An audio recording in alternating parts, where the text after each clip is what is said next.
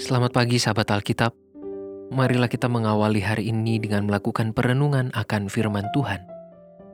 Bacaan Alkitab kita berasal dari kitab Daniel pasalnya yang ke-9, ayatnya yang ke-13 sampai ayatnya yang ke-19.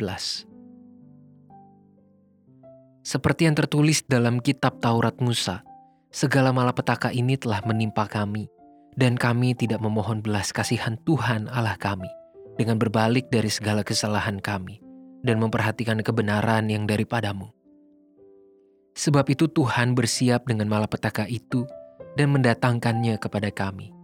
Karena Tuhan Allah kami adalah adil dalam segala perbuatan yang dilakukannya, tetapi kami tidak mendengarkan suaranya. Oleh sebab itu ya Tuhan Allah kami, yang telah membawa umatmu keluar dari tanah Mesir dengan tangan yang kuat, dan memasyurkan namamu seperti pada hari ini kami telah berbuat dosa, kami telah berlaku fasik. Ya Tuhan, sesuai dengan belas kasihanmu, biarlah kiranya murka dan amarahmu berlalu dari Yerusalem, kotamu, gunungmu yang kudus. Sebab oleh karena dosa kami, dan oleh karena kesalahan nenek moyang kami, maka Yerusalem dan umatmu telah menjadi celah bagi semua orang yang di sekeliling kami. Oleh sebab itu, dengarkanlah ya Allah kami, doa hambamu ini dan permohonannya. Dan sinarilah tempat kudusmu yang telah musnah ini dengan wajahmu, demi Tuhan sendiri. Ya Allahku, arahkanlah telingamu dan dengarlah. Bukalah matamu dan lihatlah kebinasaan kami dan kota yang disebut dengan namamu. Sebab kami menyampaikan doa permohonan kami ke hadapanmu, bukan berdasarkan jasa-jasa kami, tetapi berdasarkan kasih sayangmu yang berlimpah-limpah. Ya Tuhan, dengarlah. Ya Tuhan, ampunilah. Ya Tuhan, perhatikanlah dan bertindaklah dengan tidak bertangguh, oleh karena Engkau sendiri Allahku, sebab kotamu dan umatmu disebut dengan namamu. Dua dari beberapa faktor yang menjadi penghalang terbesar manusia untuk mengalami perkembangan dalam hidupnya adalah keengganan untuk mengevaluasi diri dan keengganan untuk mengalami perubahan. Kedua hal tersebut idealnya menjadi satu bagian dan tidak dapat dilepaskan satu dari yang lain. Sebuah evaluasi idealnya disertai dengan perubahan atau tindak lanjut atas hasil evaluasi tersebut, sehingga tercipta langkah konkret yang berdampak baik. Namun, tidak banyak manusia yang bersedia melakukan keduanya, atau bahkan salah satu di antaranya. Hal ini secara khusus muncul pada seorang yang terlalu cepat puas diri dan cenderung menganggap dirinya selalu benar. Pengakuan yang Daniel sampaikan pada ayat 13 cukup menampilkan keengganan bangsa Israel dan leluhur mereka untuk melakukan kedua hal tersebut, evaluasi dan perubahan di hadapan Allah.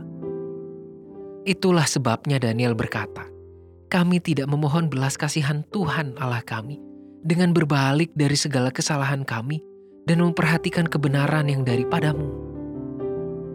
Kata berbalik pada ayat tersebut ditulis dalam akar kata Ibrani syub yang juga dapat dimaknai sebagai bentuk pertobatan. Seseorang yang melakukan syub berarti ia mengubah arah atau tujuannya. Di dalam hidup beriman, seseorang yang bertobat atau melakukan syub berarti ia sudah menyadari terlebih dahulu bahwa ia mengarah ke tujuan yang salah, sehingga ia perlu mengubah arah gerak hidupnya.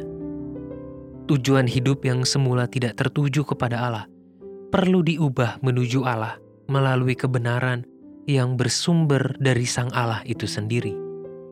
Sahabat Alkitab, kita adalah manusia yang bertumbuh dan berkembang, tidak hanya secara fisik, kognitif, dan emosional, melainkan juga secara spiritual. Namun, tumbuh kembang iman menjadi hal yang tidak jarang terluput dari perhatian manusia, termasuk kita sebagai umat Tuhan. Kita perlu menghindari perasaan puas diri dalam hidup beriman dan keengganan untuk berubah hanya karena merasa sudah menjadi baik. Seberapa rajin pun kita dalam menunaikan ritus-ritus keagamaan atau memenuhi tugas dan fungsi pelayanan, kita tetap memerlukan momen untuk mengevaluasi diri dan berkomitmen untuk terus mengalami perubahan di dalam Tuhan. Hal itu diperlukan agar hati, pikiran, dan hidup kita selalu bergerak ke arah yang benar, yakni Tuhan, bukannya tersesat tanpa kita sadari. Marilah kita berdoa. Ya Tuhan, pimpinlah kami dan bentuklah kami untuk menjalani keseharian kami sebagai umat Tuhan yang selalu bersedia mengevaluasi diri kami setiap tingkah laku kami, sehingga kami pun mampu menyadari segala kesalahan yang kami lakukan di hadapan Tuhan, dan mampukanlah kami untuk mengalami perubahan di dalam Engkau, sehingga hidup kami selalu bergerak menuju dan berjalan di dalam kebenaran firman Tuhan. Hanya di dalam nama Tuhan Yesus Kristus, Sang kebenaran hidup kami, kami berdoa dan memohon. Amin.